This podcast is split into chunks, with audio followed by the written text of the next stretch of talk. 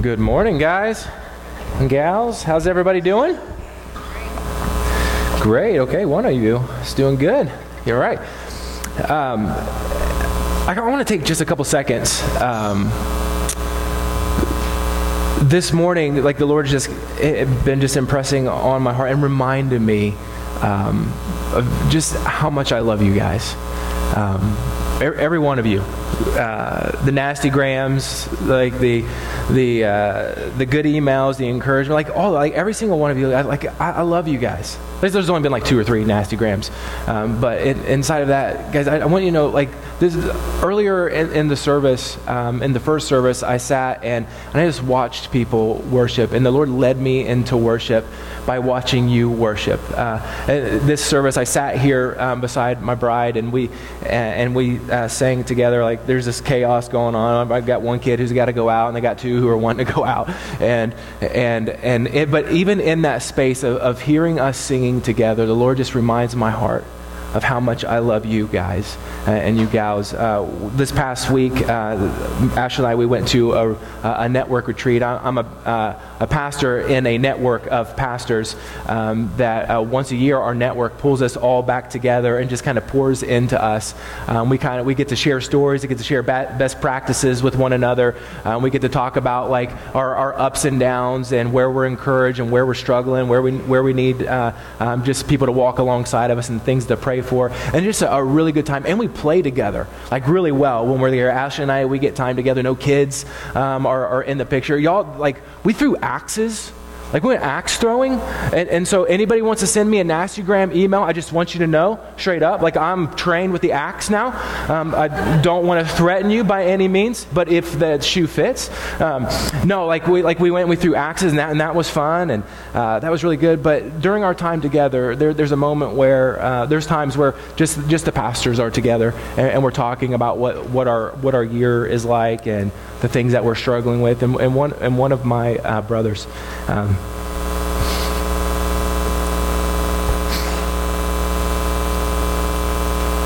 he's just struggling and um, doesn't know if he wants to keep doing it, right?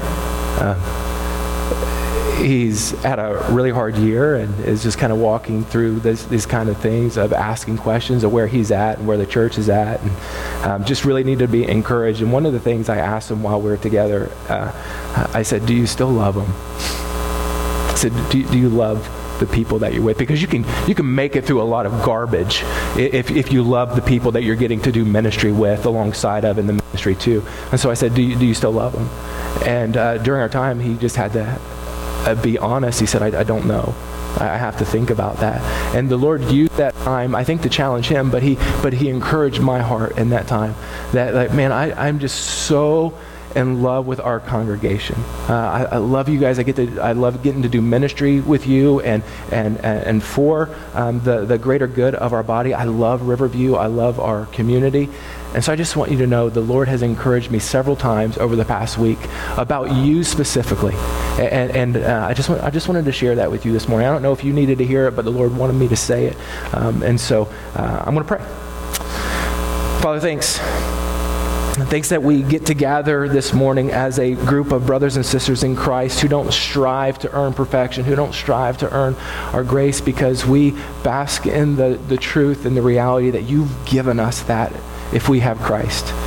And so we're together this morning as brothers and sisters who want to grow, who want to hear from you, who want you to speak clearly to us, for you to challenge us where we need challenge, for you to encourage us where we need to be encouraged. And, and we just want to feel your love uh, for us, Father.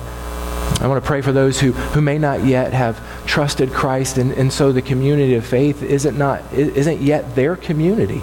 They're here and they're embracing and they're jumping in and they're looking to see, is this a place that I can belong? And I pray that today, March 1st, this, this new space of this year, God, that this might be the day where they step into a saving relationship with you and just walk in the newness of life with you and having their world change now, but even eternally forever change. And I pray that this might be the day for them. Would you take our time together and would you encourage us and grow us, I pray, in Jesus' name. Amen.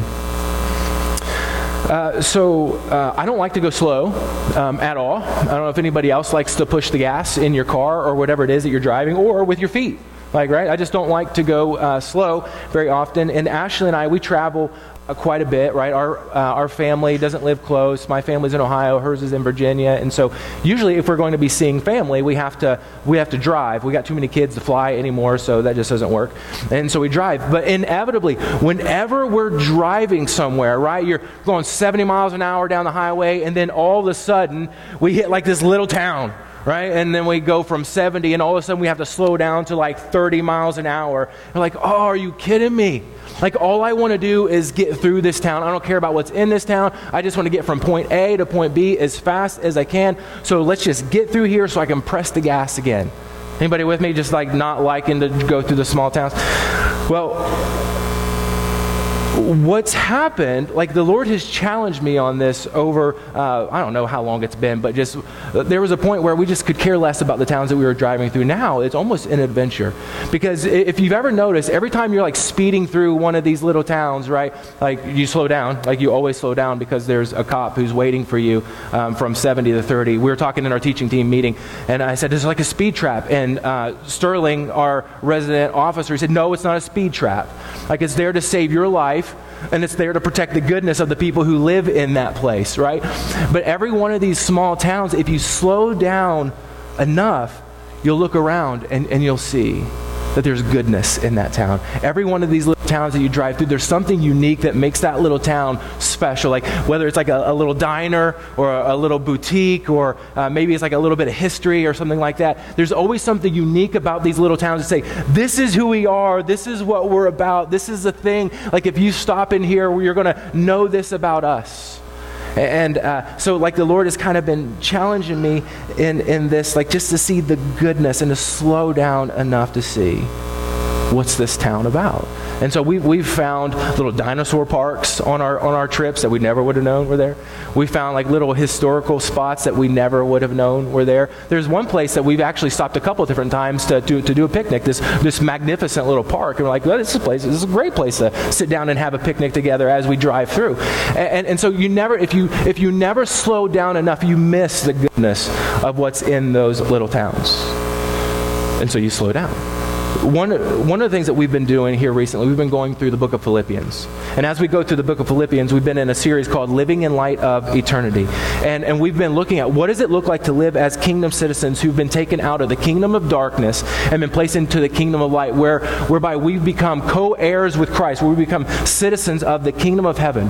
And in this uh, time in Philippians, what Paul has been doing, he's been laying out this robust theology, right, of what it looks like um, to, to be a follower of Jesus what it looks like to live as a citizen in a kingdom of heaven, what it looks like to not consider your own interest. We can be so uh, me focused and, and, so myopic where we never look out to see what else is around us. And, he, and so he shows us what it looks like to not consider your own interest, but to consider the interest of others. And we looked at what, what does it look like to have our heartbeat match the heartbeat of the Father, right? We talked about to live as Christ and to die is gain. And we look at our lives as opportunities opportunities to advance the gospel. And as we're advancing the gospel, we don't dis- dis- divorce our idea of, well, we push forward the gospel and my life is disconnected with that. No, our lives are to be lived in a manner that's worthy of the gospel that we've been called to. And so, this living in a manner worthy of the gospel, we said that the words that Paul used there is this is uh, what it looks like to live as king. It's, it's kingdom citizenship lived out. And so this has been Paul's goal, right? To shift our minds away from ourselves, to not be so focused on the in, on, on who we are, but to take our minds off of ourselves and to put them on the big picture. To live in the reality that we're part of something much bigger than ourselves. And everything that Paul has talked about, all this theology, all the talk about Jesus, all the talk about who we are in Christ and who he's made us to be, everything that he's laid out, none of it was intended to just stay in these noggins of ours. None of it was intended to just to make our, our brains fatter and to, us to be puffed up and to feel good about ourselves. And it wasn't meant for that to be the Philippians either. Everything that he's been talking about was intended to be lived out. If I'm talking about living as a kingdom citizen, then he's talking about, hey, live out this life as kingdom citizens. It wasn't intended to just stay here. And so in the text that we're going to look at today, if you don't if you have your Bibles, you can turn to Philippians chapter 2. We're in uh, verses 19 and following there. But the text that we're going to look at today, like it's like we've been going 70 miles an hour. Like we, like Paul's been like theology, theology, like just just giving it to us, and we've been flying through this. And all of a sudden, Paul's like, "Hey, we're about to come to a 30 mile, 30 mile an hour zone. We're about to come up to this little town that's full of all kinds of goodness, and I don't want you to blaze right through it. I want you to slow down long enough so you can enjoy the thing that we've been talking about." He's actually not even going to slow us down to 30 miles an hour. He's going to stop us here. He's like, he's going to stop us in this town. He's going to say, This is what I want you to focus on. He slows down and says, Look around, guys. I want you to see the beauty of what we've been talking about. I want you to see the beauty of what it looks like to live as a kingdom citizen. See, if you, you look over there, you're going to see this magnificent bakery. And if you go into that bakery, there's going to be this bread, and if you put a little bit of butter on it, and it's going to melt in your mouth, it's going to be the best thing that's ever touched your lips. If you go down the road a little bit, you're going to see this uh, little diner in there.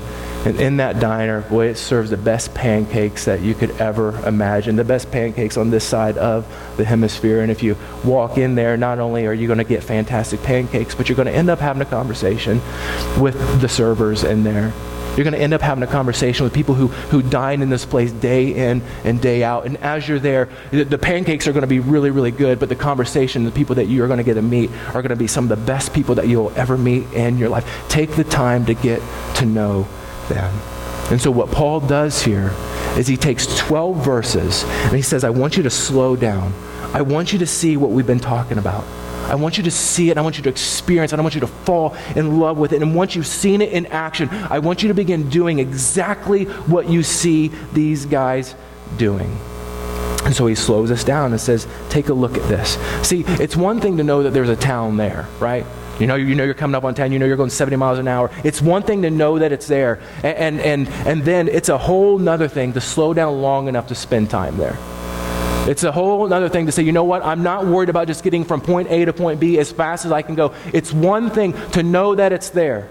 It's another thing to stop and see what's the goodness of this place. See, we live in such a, a fast place culture, a fast, a fast-paced society where we're constantly in this danger of, of filling our minds with knowledge, right? Filling our minds with knowledge and truths that are intended, even in the church culture, that's intended to, to set us free.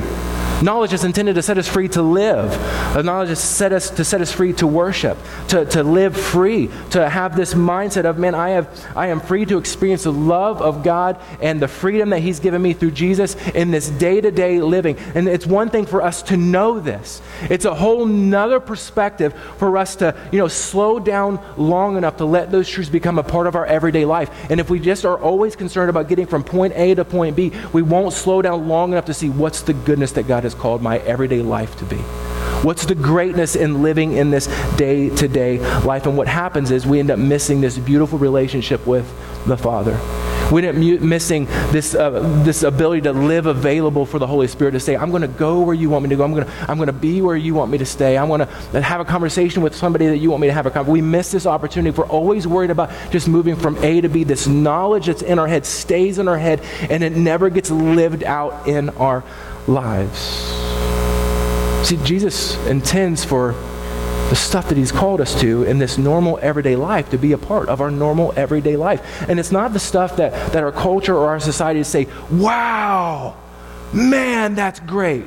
It's not the stuff that, that our culture will look at, or even us in our Christian circles would say, man, that is what greatness looks like. It's not usually the stuff that, that you say, man, I, sign me up for that. I want that. I will give my life to that. It's the normal stuff.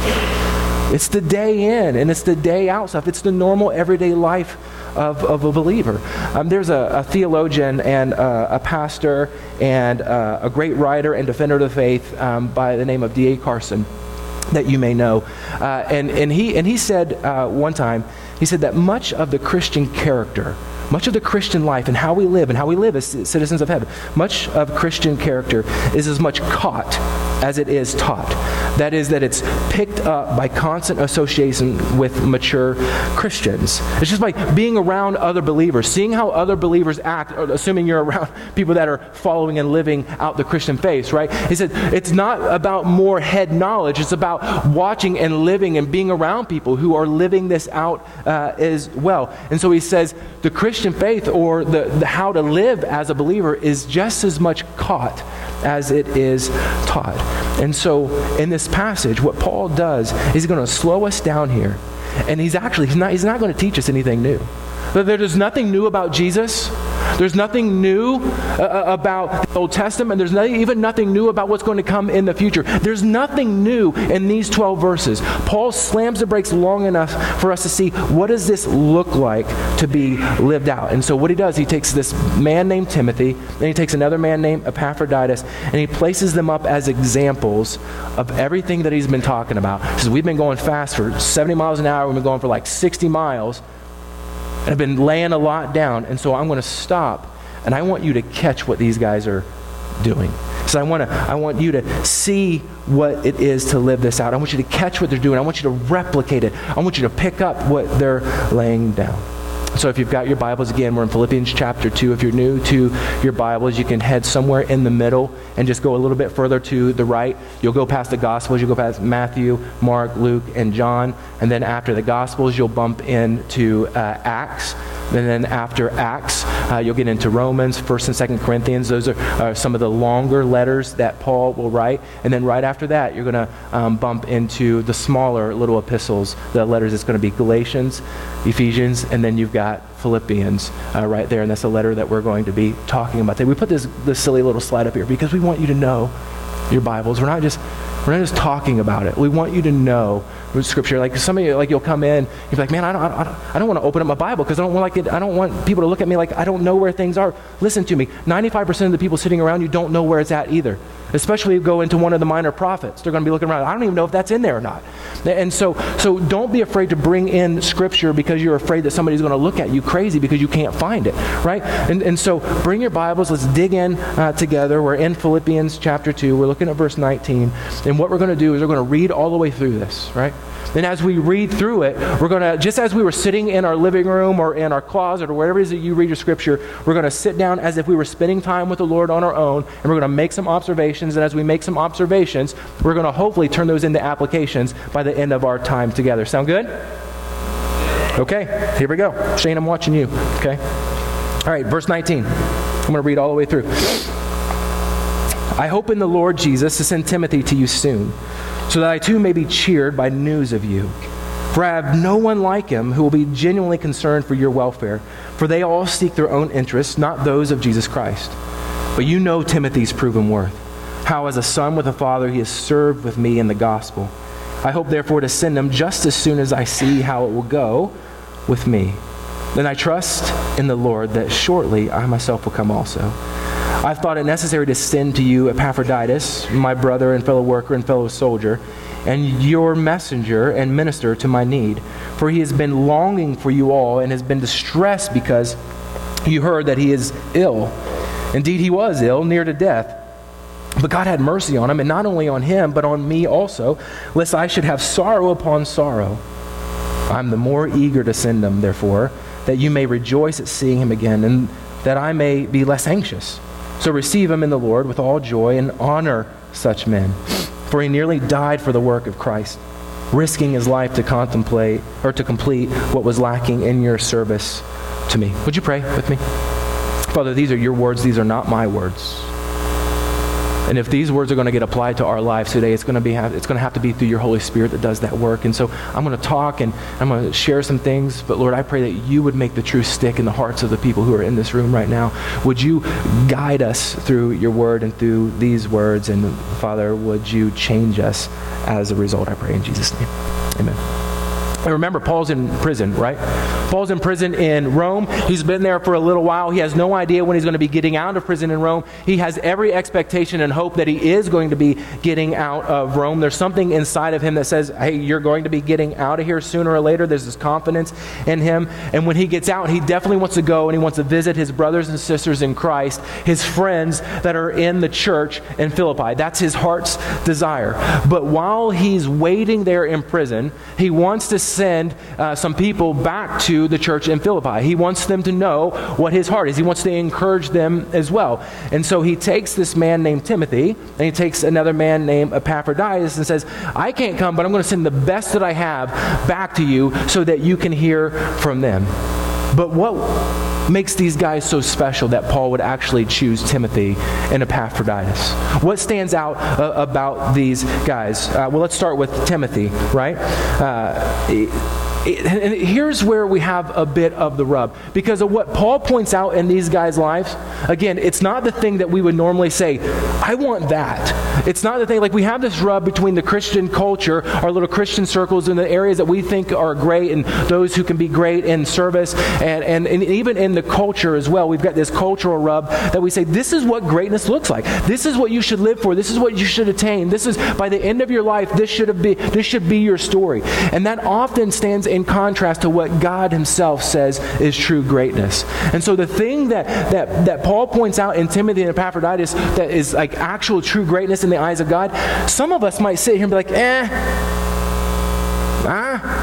I could do that. Yes, that's the point, right? That we can do what Paul is getting ready to point out here, okay? So look at what Paul points out in Timothy here. And if you've got your pen or your highlighter, I would suggest that you use it in this moment to look at these characteristics in verse 20. He says, I've got no one like him. Speaking of Timothy here. I have no one like him. Well, why don't you have anybody like him? What makes him so different that nobody else can actually be like? Well, let's keep reading here verse 20. He says, He's genuinely concerned for your welfare. Now, he cares about people. If you're, if you're writing notes in your margins or on a piece of paper, like you would probably want to write down something about Timothy here. And then even ask your question. Like if, if you were to fit yourself into this story, like do you fit? Like is there anything that's standing out about you that, that Paul would say, yes, this is, this is what makes him like nobody else. This is what makes her like nobody else. Timothy has a genuine concern for other people. He's not just concerned about his own interest, but he's also concerned about those around him as well. See, it's almost like Paul is sitting in his prison, is sitting in his house arrest, and he's looking around and he's looking at all the people who have come to Christ, right? Because the gospel has been advancing while he's been in prison, right? He's been sharing the gospel with people, and the news has been going out. And so there are new believers and there are new Christians that are around him. And it's almost like he's looking out at the prospects that are here. He's like, I don't have anybody in here who can do what these men can. I don't have anybody in here like Timothy. And he ties it back to chapter 1, verse 17, right? Because there were some people who were out there who were sharing the gospel, but they weren't doing it out of uh, a, a good motive. It was all about them. They were doing it for a motive to benefit themselves. And Paul says they're, they're preaching Jesus, but it's not for Jesus. It's so that they can be in the limelight. And later in chapter 2, verses 3 and 4, he says, Don't do things out of rivalry or conceit, but in humility consider, consider others more significant than yourselves. Don't look out for your own interests, but look out towards the interest of others as well. And it's almost like Paul is looking around and he says, Timothy is like nobody else here. Everybody else is concerned about their own thing. But Timothy, no, guys, Timothy is different. He has his heart so set on Christ, and his heart is so set on Christ that he loves him so much that the overflow of his life is actually it's being reciprocated in your life that he loves you because he loves Christ and you are directly benefiting from the affection that he has for Christ. Now he has an affection for you, for you and your welfare.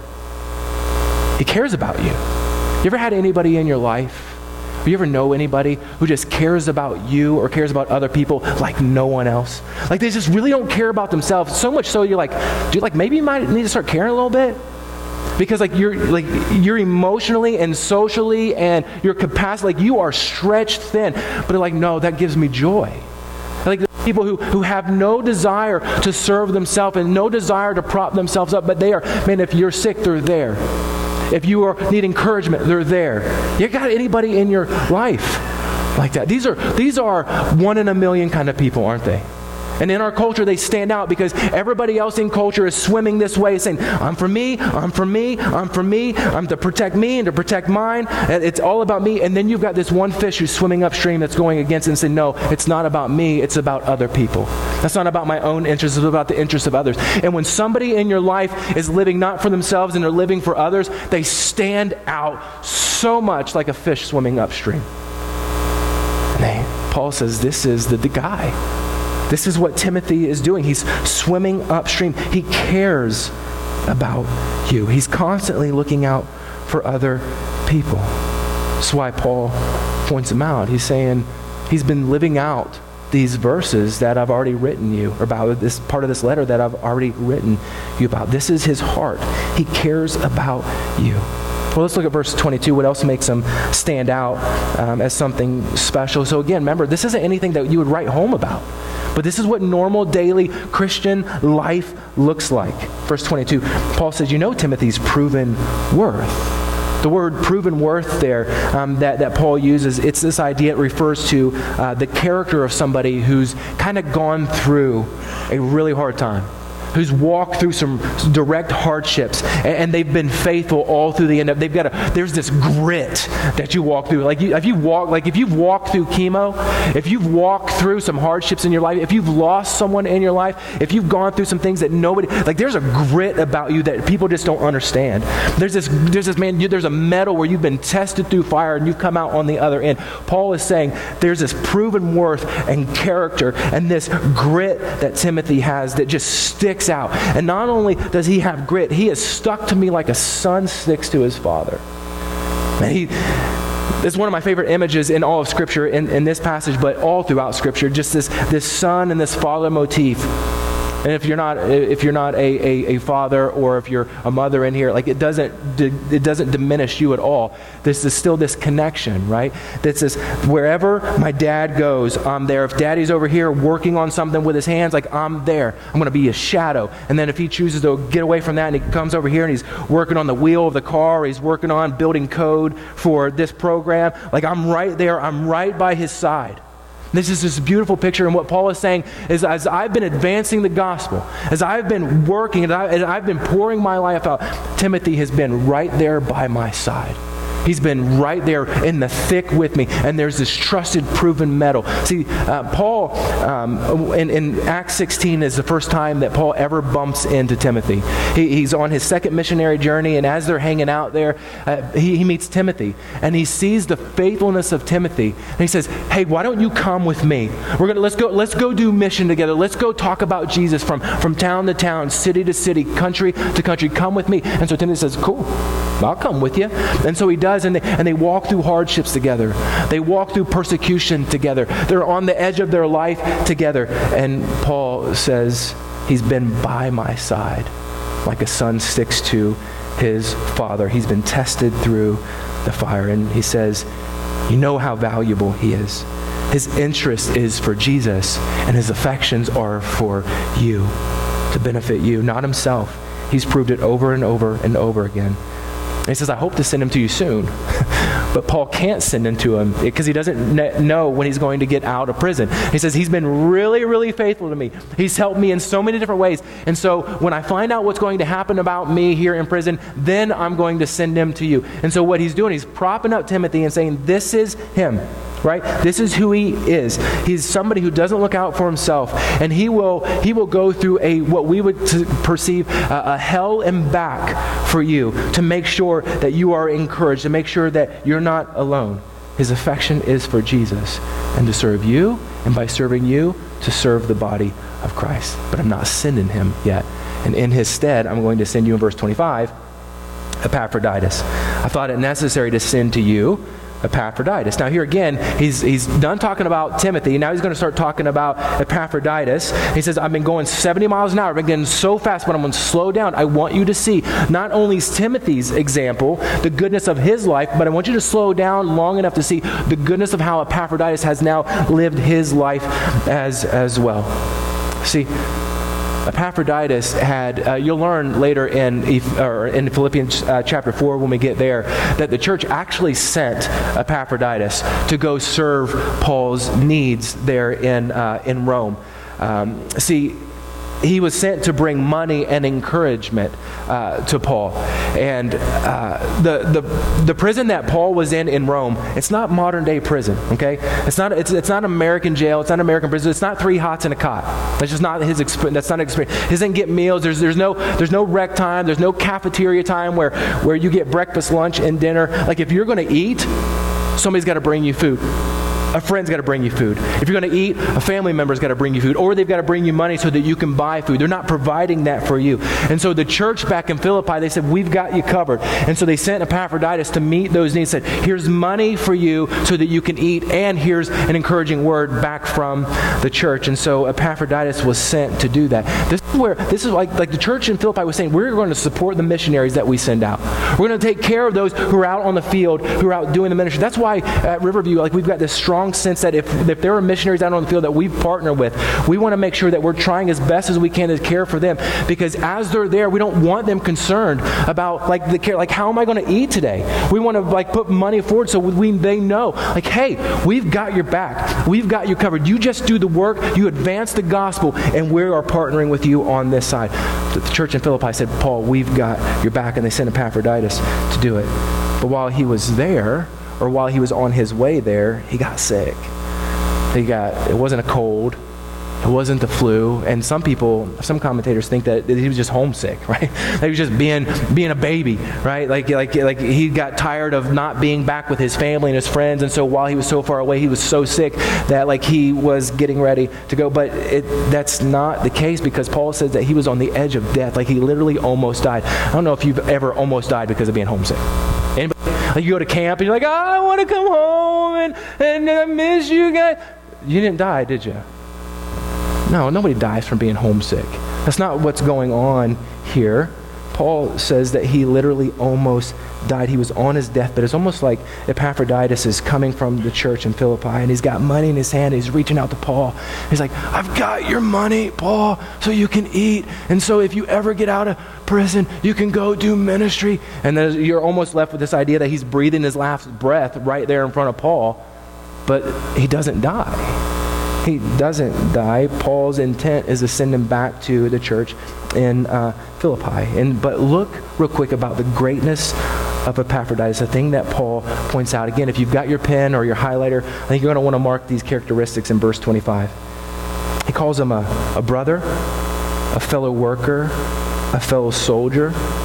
These were, this is how Paul looked at Epaphroditus. This is what he was to, to him. As a, uh, as a brother, he understood that they were united in purpose and united in plan, that he was a part of something bigger than, than himself. So he had, in order for him to call him brother, he had fully adopted the idea of being a citizen of the kingdom, a citizen of heaven. So much so that he was willing to say, you know what, you are a brother in Christ to me. So he calls him a brother, as a fellow uh, worker. As a, this is a co-laborer, somebody who's labored beside of him, advancing the gospel. It's not somebody who's just sat on their hands doing nothing. He's entered into faithful work with Paul. Now, we know when Paul met Timothy. We have zero clue of when Paul met Epaphroditus because Scripture just doesn't tell us that. We just know that the way that he refers to him is that he has been a faithful co-laborer, faithful worker beside of him. So much so that he would call him a fellow soldier as well. This is who he's been to him, that he's been on the front lines with him, advancing the gospel, standing firm for the truths of the gospel so that people might get saved. And even more than that, this is who he's been to him. Look at verse 25. This is, this is the, who he's been as a representative for the church in Philippi. It says, He was your messenger. Like you sent him to me to talk to, to me about what's going on back at the church. And he was your minister to meet the needs that I had here in prison. See, Epaphroditus, he brought word back from the church in Philippi about how the church is doing. That's the way Paul operated. When, when Paul was. Um, dealing with the churches. Like he wanted to know, like, what's the situation that's going on there? How are people growing? What's going on there?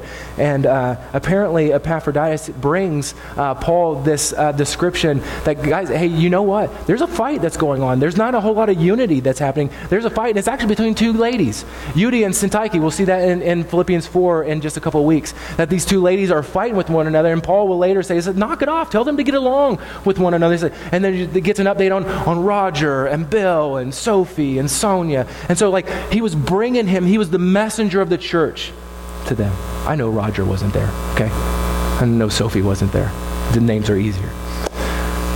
But he also is the minister to Paul's need. He was bringing him money and he was bringing him encouragement, the gift and the donation um, that he'll refer to later in uh, chapter 4 again. In all this, he says he risks his life in order to do it. He risks his life. Look at how Paul talks about it in verse 26 this angst which Epaphroditus was living in. For he has been longing for you all and has been distressed because you heard that he was ill. He's like, he's wigged out. He's sad because you heard that he was sad, or they heard that you were that that you heard that he was sick, and because he's sick, like he, he's afraid that he's becoming a burden on you now.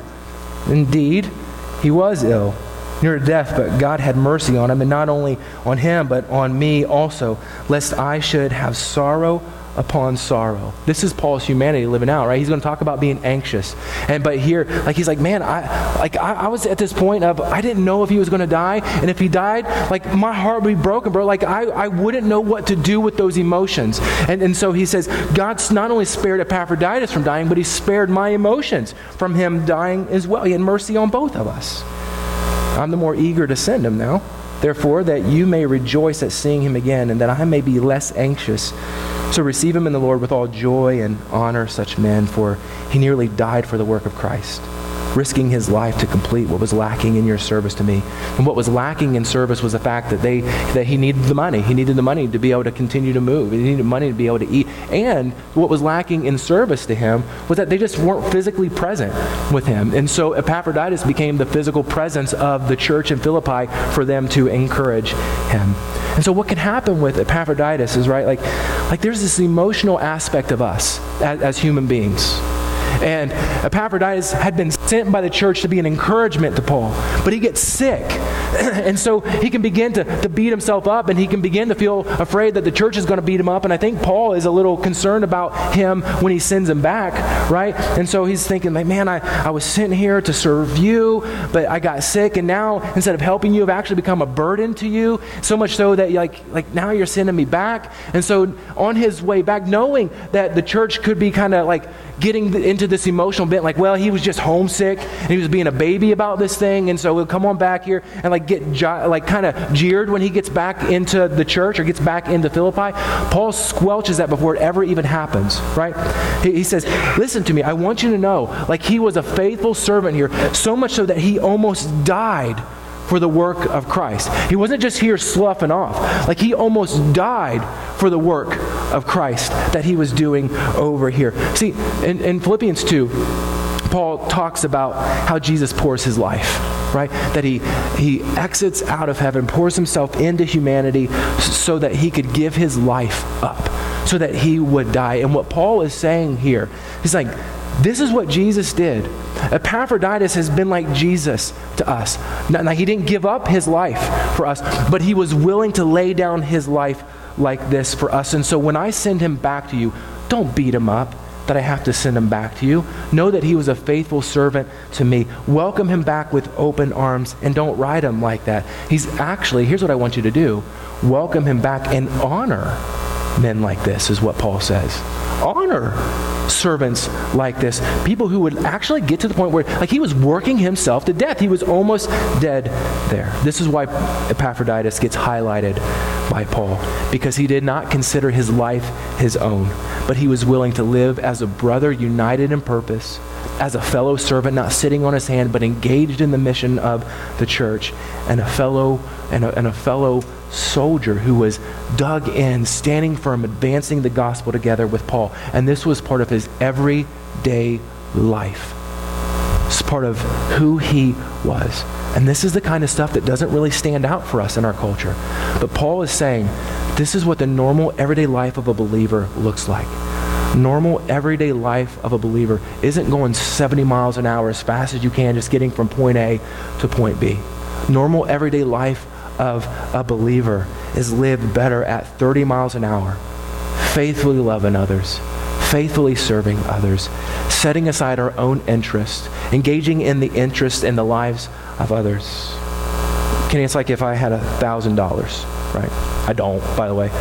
But if I had a thousand dollars and I gave it to you, You'd be like, great, Anthony, where'd you steal this from? I'm like, I didn't steal from anywhere. Like, I found it somewhere. Here it is. Here's a $1,000. And you've got a choice to make, right? You can spend it any way you want. You can choose to, to uh, spend it on one item, or you can choose to just kind of use it over, uh, over a period of time. Like, I'll spend a little here, I'll spend a little here, whenever I see the need. What Paul is saying here is right. It, the Christian life isn't here's a thousand dollars and you blow it all in one place. The Christian life is lived out day by day, 25 cents at a time, a nickel at a time, a dime at a time, little by little, faithful service over the long haul. Things that most people wouldn't say, like, wow, sign me up for that. But it's the daily service, the daily obedience, it's the living connected to Him. See, there's a thread that went through both of these men's life. That they had stepped into the kingdom of God, they had become citizens of the kingdom, and they allowed that to impact their behavior and the way that they lived in their everyday life. And, and so, what's that mean for us, right? Like these words, of, these words were to, to the Philippians but how has God preserved that for us, for us to live this out today? Because just like the Philippians, I think like we're in danger uh, of filling our heads with all this knowledge and all this theology. And, and, like we, we understand who Jesus is, and we understand about his kingdom, and we understand about how we're supposed to live and operate, and we can lock this into our mind. But we can be so fixated on getting from point A to point B and, and just totally forget and just fly past that this is supposed to be a part of our, our normal everyday life and letting this stuff change us. And so, how do we allow this to, to, for ourselves to not become a victim of just kind of blazing by A to B and letting this change our life? I think we do what D.A. Carson said. And we look at the life of Timothy and Epaphroditus, and, and instead of just letting it fill our minds with more knowledge, that we try to catch what was being taught that we try to look at their example and begin to replicate what these guys were doing, to follow their example, to live this ordinary life day in and day out. Faith today, 25 cents here, 25 cents there, living out this life in the everyday small moments of our lives. And so we ask this question Does my day to day life look any different than when I started?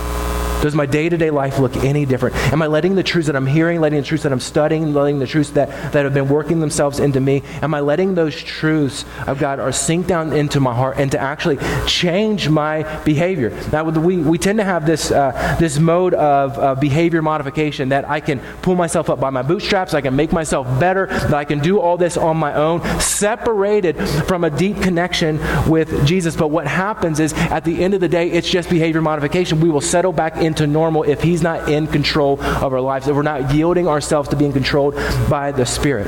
And so we ask the question Am I allowing the truths of God to work down in me and to sink down in so much that that's what motivates me?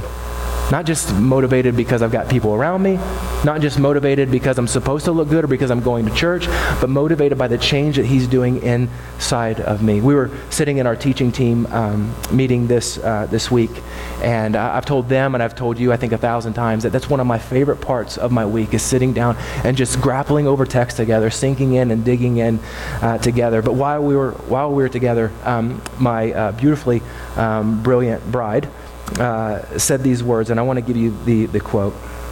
She said, Our compassion for people and our commitment to change, it has to start with a captivation of Christ. I'm going to say that again because we all need to hear it again.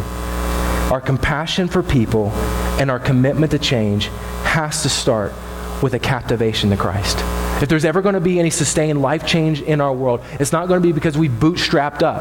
It's not going to be because we've mustered up the ability to do this. It's going to be because the Spirit of God that's at work and living inside of us who's doing the work through us. See, when we got saved, when you gave your life to Jesus, He put His Spirit inside of you, and that Spirit isn't just there to just to take up space. The Spirit is there for you to yield to and to be available to for Him to lead and to guide. And the more space that we give Him to lead and to guide us, the more that we have this commitment to change, the more we're allowing Him to change us, to change our behaviors, to change our attitudes, to change our minds. The more that we become captivated with Christ, the more love that we have for the people that He's called us to. He's put His Spirit inside of you and me so that we can live this normal, everyday Christian life. Not at 70 miles an hour, but at 30 miles an hour. 25 cents at a time, a dime at a time, living in connection and proximity to Him. It's how He changes us. And one of the main ways that He does that is through His Word, through His truth inside of us. And so, for us, the normal daily Christian life, it can't be lived without Scripture in front of us. It can't be lived without our word, the word of the Lord ever seeing our eyes or ever landing on our ears. And so for us, Scripture is non negotiable. Scripture for us is foundational, and so it can't be optional. And through His truth that's found in His Word, the Lord leads us to love Him, to love His mission, and to love His people. And so for us, 30 miles an hour starts to look like slowing down and seeing the people around us. 30 miles an hour starts to look like us being available when people need an ear to hear what they're walking through. 30 miles an hour begins to look like us lending a hand when somebody needs a hand. 30 miles an hour is us serving people without grumbling, like James talked about last week.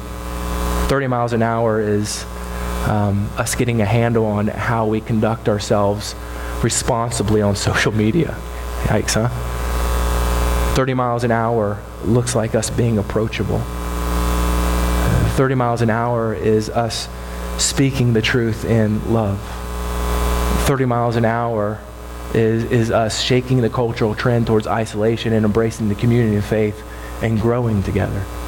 30 miles an hour is uh, us being available to pray for people when they ask and when they don't ask, looking to see the need that's around us. 30 miles an hour is us seeing the needs that are around us and meeting those needs with the resources that God has given us. Some of you are so blessed financially. And for you to hold that and to, it would be irresponsible to not use it for the kingdom of God in some capacity. Some of you are so gifted in ways of service and so gifted in ways, and, and for you to hold on to that and not use that for the benefit of the kingdom of God would be irresponsible with that gift. God wants to use the gifts that He's given you, the resources that He's given you to meet the needs that He makes present around you. So 30 miles an hour is us allowing the Lord to use our gifts to meet the need that we see around us. 30 miles an hour is inviting the lonely widow or the widower over for dinner. 30 miles an hour is babysitting for the mom or the dad or the family who just needs a break. 30 miles an hour is fostering a kid who needs a stable environment to live in and to grow up in. 30 miles an hour is it's adopting somebody here locally who needs a mom and a dad, or adopting somebody across the water who needs a mom and a dad and a forever family to give stability and to give the hope of life and the hope of Jesus to. 30 miles an hour is a servant at a shelter. 30 miles an hour is coming alongside some kid and mentoring a kid. 30 miles an hour is us sitting in and saying, you know what, my race is not yet run. It's not complete. I'm not done with this. And so you come alongside of a young believer and you help mentor them you help disciple them so that they know who Jesus is the real Jesus, not the show up on Sunday Jesus. The real Jesus who, who is invested in your life and the one, who's, the one who is growing in you and the one who wants to grow in them and wants them to live this normal, everyday, real Christian life. So you come alongside of them. That's what 30 miles an hour looks like. This is daily, ordinary faith lived out 30 miles an hour at 25 cents at a time, a nickel here, a dime there. This is what greatness in the kingdom of God looks like. Daily living out the call that He's given us. It's greatness in the kingdom of God. And so we slow down. We slow down and we enjoy the community that He dropped us into. It's not A to B. I can't imagine what this looks like if we start living this out, right?